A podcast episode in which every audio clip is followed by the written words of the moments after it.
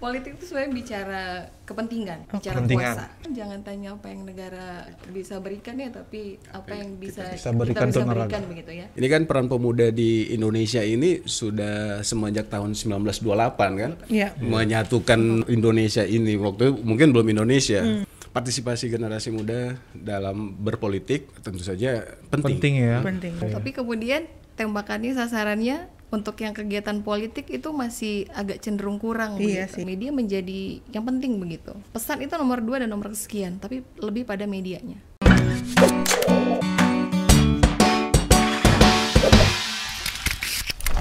Oke. Ada siapa nih Kak hari Ada ini? siapa ya? Ada Ibu Lina Yati Lestari SIP Lina- MA. Tuh. Waduh, panjang ya. Panjang. SIP MA sebagai Sebagai dos- dosen tetap ilmu pemerintahan Unrika Batam. Iya, betul. Selamat datang Bu Lina. Nah, di sebelahnya siapa Ran? Ada Pak Syahri Papene, SHMA. Panjang juga nih ya Kak Iya, ya. SHMA. Ya, selamat datang Pak Syahri. Ya, Iya. selamat sore. Aduh, ini Selamat, seger-seger selamat nih. sore Pak. Pak, Iya. Pak panggilannya Pak Syahri ya? Ah boleh. Oh boleh. Pak Syahri ini sebagai Ketua Ketua, Bawaslu tuh, Provinsi. Kep- Kepulauan Riau. Iya, iya, iya. Periode 2017-2022. 2022, Iya, betul. Kalau dari namanya sih kayaknya asalnya bukan dari Jawa, Sumatera bukan. Iya, ini kayaknya dari daerah Makassar kali ya. Bukan ya?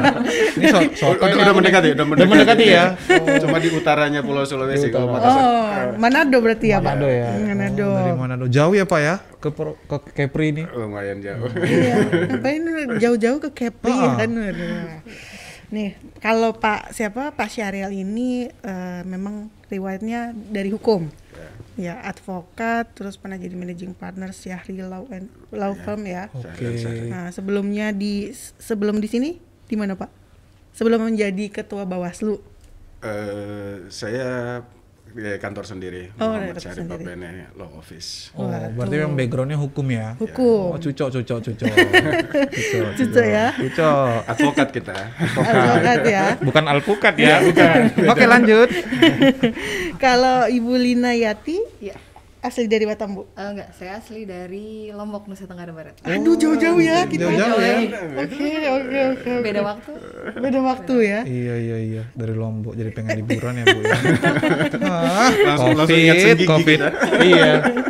Tapi eh, menjabat apa? Maksudnya jadi dosen di sini? Eh, saya Dosen dosen, di Unrika? tetap, dosen tetap ilmu pemerintahan. Kemudian saya dapat tugas bantuan juga dari kampus eh, untuk ngurusin kerjasama. Oh, saya oke. kepala biro kerjasama, pengembangan dan peningkatan mutu untuk Unrika. Udah berapa tahun, Bu, di Unrika? Di Unrika sudah hampir 8 tahun. Oh, di 8 Delapan tahun. Berarti kerjasama. Berarti ibu ini jago negosiasi. Iya kan. Berarti kita harus banyak belajar sama beliau, Kak. Secara dosen tetap ilmu pemerintahan. Ilmu pemerintahan. Negosiasi kan? Negosiasi. benar, benar, Ada benar. temennya itu, resolusi. Ah, itu dia. Oke, mungkin kita S3 hari ini. Iya, iya, iya. iya. Ah, Oke, kalau di aktivitas di luar dosen ada Bu? Em, saya fokus meneliti, Hmm. meneliti, kemudian sekarang lagi prepare untuk eh, postdoc begitu, untuk after S3 kan ada postdoc. Buset. Jadi apa pun yang kita tanya, kayaknya ibu ini serius mulu. Iya, benar. Meneliti. Hobinya bu, kalau hobinya bu? Hobi saya eh, sebenarnya hobi kebanyakan orang ya, jalan-jalan. Saya suka Oh, traveling. oke, saya juga senang. saya Jalan-jalan juga ya, senang. jalan-jalan. Kalau Bapak Pak Syahri nih, Pak Syahri. Hobinya apa nih Pak? ya, olahraga sih. Olahraga ya. Kelihatan masih seger. Ya. Oh, mungkin ini mau ini turunin aja nih Pak. Boleh, boleh. Diturunin maskernya. Jadi kita biar kelihatan nih mukanya, Ah, tapi kita berdua tetap pakai masker ya. Iya, kita tetap menjaga protokol kesehatan. Kesehatan. Bagus. Mumpung lagi ada orang Bawaslu di sini, ya. kan kita mau nanya sedikit tentang Bawaslu nih. Ah, ah. Kalau badan pengawas Bawaslu kan badan pengawas pemilu ya kan. Pak, secara sederhana boleh nggak sih jelasin peran dan fungsi Dari Bawaslu itu ya? Apalagi nih di pilkada nanti nih, pilkada serentak nanti du- 2020 ini. Baik. Ya, eh, Bawaslu eh, untuk sebelumnya eh, di undang-undang kita ada mengatur tiga undang-undang mengatur tentang pemilihan presiden, wakil presiden, legislatif, eh, kemudian mengatur tentang penyelenggara pemilu. Nah, di tahun 2017 ada undang-undang baru, Undang-Undang 7 2017 ya, tentang pemilihan umum, di mana undang-undang ini mengatur tentang pemilihan presiden wakil presiden, pemilihan legislatif eh, dan DPD, kemudian pemilih, eh, mengatur tentang penyelenggara pemilu disatukan Oh, di dalam satu undang-undang. Oke. Oke. Nah, di Undang-Undang 7 2017 ini tentang pemilihan umum mengatur tentang penyelenggara pemilu. Oke. Nah, penyelenggara pemilu menurut Undang-Undang 7 2017 itu ada KPU, Bawaslu, dan DKPP. DKPP ya. DKPP. Bawaslu ya eh KPU melaksanakan teknis penyelenggaraan pemilu dan pemilihan. Kemudian Bawaslu mengawasi kerjaan KPU dan Dewan Kehormatan Penyelenggara Pemilu yang mengawasi penyelenggara pemilu KPU dan Bawaslu. Oh, Bawaslu. Berat. ada pelanggaran etik antara. KPU dan Bawaslu, Oke. maka Dewan Kehormatan Penyelenggara Pemilu lah yang eh, memeriksa kalau penyelenggara pemilu melaksa, melakukan eh, suatu Pelanggaran dugaan ya, pelanggaran. Oke. Jadi Oh, iya, dari iya, literasi yang saya baca mungkin ini eh, undang-undang atau hal yang ada di dunia yang mengatur eh, tentang penyelenggara pemilu. Hmm. Jadi ada KPU, Bawaslu dan Dewan Kehormatan Penyelenggara Pemilu. Berarti kalau Dewan Penyel apa, Dewan Kehormatan ya DKPP ya. Iya. Kalau DKPP berarti yang kayak lebih mengawasi anggota-anggota KPU-nya atau Bawaslu-nya ya. Betul. Kalau Bawaslu berarti yang mengawasi si KPU-nya. Iya. Berarti lebih kepada organisasinya ya. Kalau kami tugas eh, Bawaslu ini melakukan pengawasan, pencegahan dan penindakan serta sengketa proses pemilu atatu pemilihan. Itu secara garis besar tugas dari Bawaslu. Bawaslu. Bawaslu. Pengawasan pencegahan dulu. Kalau sudah dicegah, disampaikan sosialisasi, literasi tentang eh, apa eh, tahapan-tahapan tentang hal-hal yang dilarang, yang nggak boleh, yang boleh dalam setiap tahapan penyelenggaraan pemilu maupun pemilihan kita awasi. Kalau juga masih melakukan pelanggaran bagi para peserta pemilu, maka dilakukan penindakan. Penindakan. Berarti pra dan saat berlangsungnya pemilu diawasi terus ya. Ya, begitu. Iya. Kan sesu- sesudah Tapi juga kan? tugas eh, Waslu ini dalam eh, melakukan pengawasan pencegahan dan penindakan sampai eh, terpilihnya eh, kalau untuk Bawaslu RI sampai eh, presiden terpilih dilantik diangkat sumpah, kemudian diangkat sumpahnya apa eh, legislatif, anggota dewan dan perwakilan daerah. Kalau di provinsi ya sampai ter- dilantiknya gubernur terpilih. Kalau di Oke, kabupaten oke, kota oke. bupati atau wali kota. Wali kota. Oke. Akhirnya mengerti. Terima kasih Pak. Nah, tapi kalau untuk jumlah anggota Bawaslu yang di Kepri sendiri Ya, kami di Bawaslu Provinsi Kepulauan Riau itu ada lima komisioner, Lima Oh lima, komisioner. lima eh, komisioner. karena ada lima divisi. Oke. Jadi eh, divisi SDM dan organisasi, Mm-hmm. divisi penanganan pelanggaran, kebetulan saya divisi penanganan pelanggaran. Penanganan kemudian pelanggaran. ada divisi penyelesaian sengketa dan ada divisi eh, pengawasan dan hubungan antar lembaga, satu lagi divisi hukum, humas, data dan informasi. Oke. Ya, Mbak. Oke. Makanya di dalamnya orang-orang hukum semua ya. Iya iya iya. iya. Ini agak udah mulai pusing sih kak. kalau ngerti.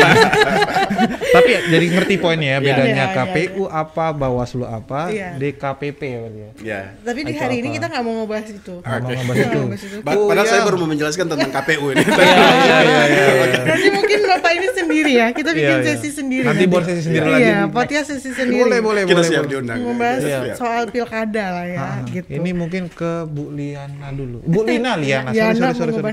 Bu Lina Bu. Nah ini agak serius, tapi kita punya nggak serius. Gimana sih Bu? ini aku mau nanya nih Bu. Jadi politik itu sebenarnya apa sih Nah. Bu? Saya coba kasih jawaban yang agak singkat sedikit gitu ya. Ya, simpel sederhana gitu. Iya, biar kesannya jangan kayak kuliah. gitu. Iya iya. Aduh. Aduh, aduh LKS nih. Aduh. Politik itu sebenarnya bicara kepentingan. Bicara Kepentingan. kuasa. Setuju, setuju, setuju. Kepentingan, tapi kepentingan sosial ya, bukan kepentingan pribadi. Karena Oke. kalau bicara kepentingan sosial kan dia tidak hanya bicara tentang eh, masyarakat, kemudian yang lebih luas begitu. Hmm. Dia bicara juga tentang individu. Tapi kalau bicara kepentingan pribadi, dia hanya mencakup cuman satu orang saja melulu saja begitu. Iya iya. iya. Nah, kemudian kalau dikatakan politik itu sebagai bentuk kekuasaan, eh, kalau bicara politik ya pasti bicara kekuasaan, relasi kuasa antara orang, mempengaruhi dan dipengaruhi. Apa selalu Kayak misal- selalu maksudnya eh, apakah selalu tentang kekuasaan gitu? secara teorinya, kemudian ya? secara prakteknya sadar tidak sadar, logik tidak logik, kita melakukan itu. Iya, iya. Saat ini kita melakukan itu. Relasi kuasa bagaimana misalnya sorry to say Mas bertanya, kemudian saya mencoba menjawab. Begitupun Oke. sebaliknya proses komunikasi Jadi kita itu politik juga sebenarnya. Makanya Oh, mungkin oke. politik identik dengan kepentingan, ya kepentingan juga identik dengan, Dengan kekuasaan, kekuasaan, kali ya. betul. Asik aku anak muda yang ngerti soal ya? politik ternyata ya. Oke Bu, mungkin aku mau nanya ini. Ya. Terus aku yang anak muda ini ya. Masih muda gak sih kak? Kemudian Masih muda, kita Oke, masih terima muda. kasih. Generasi masih, muda. Ah, Z Gen ya. Z ya? Terima kasih. Nah, kayak eh, seperti aku nih yang generasi muda yang mengaku generasi muda nih, kenapa sih aku harus mengerti soal politik? Iya, maaf. Karena menurut aku tuh politik tuh rese. Oh, rese. Iya, dibawa ini di, terus dicampurin sama politik, aduh jadi kacau. Semuanya mau kepentingan, terus nanti berdebat segala macam. Ini kenapa nih? Aku harus mengerti politik. Kenapa? Satu, kalau jawaban sakleknya karena Anda warga negara. Oke. Kita semua warga negara. Jiwa NK, kita Jiwa NKRI kita pancing tuh. Iya, Iya, iya, iya. Kita Makasih, warga Bu. negara. Kita warga negara, kita punya hak dan kewajiban begitu. Hmm. Kalau kutipan dari Soekarno kan jangan tanya apa yang negara bisa berikan ya, tapi apa yang bisa bisa berikan kita bisa berikan begitu ya. Ah, ah, ah. Nah, contoh kecilnya dalam berpolitik itu tadi melaksanakan kewajiban sebagai warga negara. Misalnya, kalau tadi Wanita bilang politik itu apakah identik dengan dia hanya pilkada saja, pemilihan di setiap jenjang mulai dari eh, apa wali kota sampai pada presiden begitu bahwa bentuk kecilnya pun kita lakukan sehari-hari begitu. Nah, kalau kemudian generasi milenial merasa atau menyimpulkan itu tidak baik, tidak baiknya itu berdasarkan lingkungan sebenarnya Hmm. besar Iya. lingkungannya tapi bukan prosesnya bukan sistemnya tapi orang-orang yang kemudian dikategorikan sebagai oknum begitu Oknum ya. Oknum. Berarti hanyalah oknum yang rese. Enggak semua politik Nggak semua itu politik politik ini ini ya. iya benar. rese. Tapi ada nggak sih hal-hal yang menyenangkan nih dari politik yang kira-kira dari pengalaman ibu atau yang ibu tahu yang kira-kira bisa membangkitkan gairah-gairah anak muda nih? Hmm, banyak sebenarnya Banyak ya? kalau sekarang kan misalnya dari media itu kita sering dengar berita hoax ya Mm-mm. The berita hoax. hoax, Berita berita hoax. boro berita bohong begitu Ah, ah. itu syarat juga muatan politik misalnya kenapa berita bohong itu lebih menarik Iya, benar kenapa itu. lebih menarik Iya, iya. bukan karena kebohongannya tapi bagaimana dia bisa menangkap gejala-gejala yang ada pada saya kita semua terus eh, mendefinisikannya dengan baik agar kita tuh percaya dengan berita itu gitu. Iya, benar, benar. Kalau menurut Pak Syahril sendiri, Iya. politik itu perlu dalam hidup kita. Ya, kalau saat ini kita eh, dalam eh, di Bawaslu ini sebenarnya kan eh, pemilihan pemilu maupun pemilihan kepala daerah itu kan proses penggantian kekuasaan. Kalau tadi Bu Lina sudah berbicara kekuasaan, kepentingan, eh, banyak catatan saya dari Bu Lina tadi kan. Nah, kemudian eh, proses pemilu maupun pemilihan ini adalah proses eh, pergantian kekuasaan secara legal lah ya, sesuai undang-undang. Kemudian kita ketahui bahwa eh, kedaulatan ada di tangan rakyat dilaksanakan sebagaimana undang-undang. undang-undang amanat undang-undang Ya, kemudian pilkada ini karena kan pilkada 2020 2020. sedang berlangsung tahapannya, jadi saya akan fokus lebih ke situ mungkin ya. boleh, boleh, boleh. pilka- Boleh, boleh. pilkada Momennya ini kan eh, apa eh, pe- eh, pelaksanaan kedaulatan rakyat di daerah. Hmm. Nah, tentu saya pikir generasi muda atau anak-anak muda milenial tentu harus berpartisipasi, harus uh, alert atau apa uh, dengan tahapan-tahapan yang berlangsung. Ini kan peran pemuda di Indonesia ini sudah semenjak tahun 1928 kan, Iya. menyatukan nusan apa Indonesia ini waktu itu mungkin belum Indonesia. Kemudian kalau kita lihat eh, tokoh-tokoh proklamasi itu eh, BM Dia, Soekarni, itu kan kalau dilihat dari tahun kelahirannya di tahun 1945 itu masih berusia 20-an. Iya. Eh, jadi masih muda-muda ya. Betul. Jadi peran pemuda generasi muda mungkin saat ini namanya istilahnya milenial. Mungkin di tahun saat itu istilahnya lain, cuman hanya berbeda itu. Jadi saya pikir eh, partisipasi generasi muda dalam berpolitik itu tentu saja eh, penting. Penting ya. Penting. Aku tuh paling ingat sama quote-nya Bung Karno nih kak. Dia pernah bilang menyentuh nih ini. Dia bilang gini, aku lebih suka kepada anak muda yang duduk ngopi di di tempat ngopi bahas negara daripada kutu buku yang mengurus ke apa urusan pribadinya aja. Hmm. Ya berarti bagi beliau harusnya anak muda itu peduli soal bangsa segala macam bukan politik itu bukan yang dulu soal gimana sih kekuasaan segala macam. Ya setidaknya aware lah. Pedulilah soal bangsa ini. Begitu kali ya. Bener ya Bu? Iya. Pak, Setuju, ya? setuju. Setuju. Tapi Terima kasih kalau- Pak. Sepakat. karena in fact karena Iya. pada datanya begitu mas eh, mbak jumlah pemilih muda itu ya ada 70 persen Ya di 70 persen di 2019. Indonesia 2019 ya. 2019 Iya benar. Berarti banyak Jadi milenial sudah yang mulai mendominasi ini. ya? Iya milenial sudah mulai ini. Iya. Saat ini saya belum mem- bisa memberikan data karena eh, baru selesai tahapan coklit, pencocokan dan penelitian, kemudian mulai besok sudah penyusunan daftar eh, pemilih, Pemilih. dari hasil coklat itu. Jadi nanti kita melihat mungkin eh, pertambahan pemilih pemula yang berusia 17 tahun di tanggal 9 nanti atau eh, itu nanti nanti kita sharing lagi data tentang eh, pemilih milenial ini. Iya benar. Itu juga mungkin jadi trennya kenapa calon-calon ini mendekati generasi milenial. Iya, Nah, iya, iya kan? Karena dia tahu bukan begitu, Bu? di sini talentnya. Betul, betul, betul. Tapi media juga sangat berperan sebenarnya pada kaum milenial tadi. Oh, di mana? Berperannya seperti apa Seperti apa? Begini.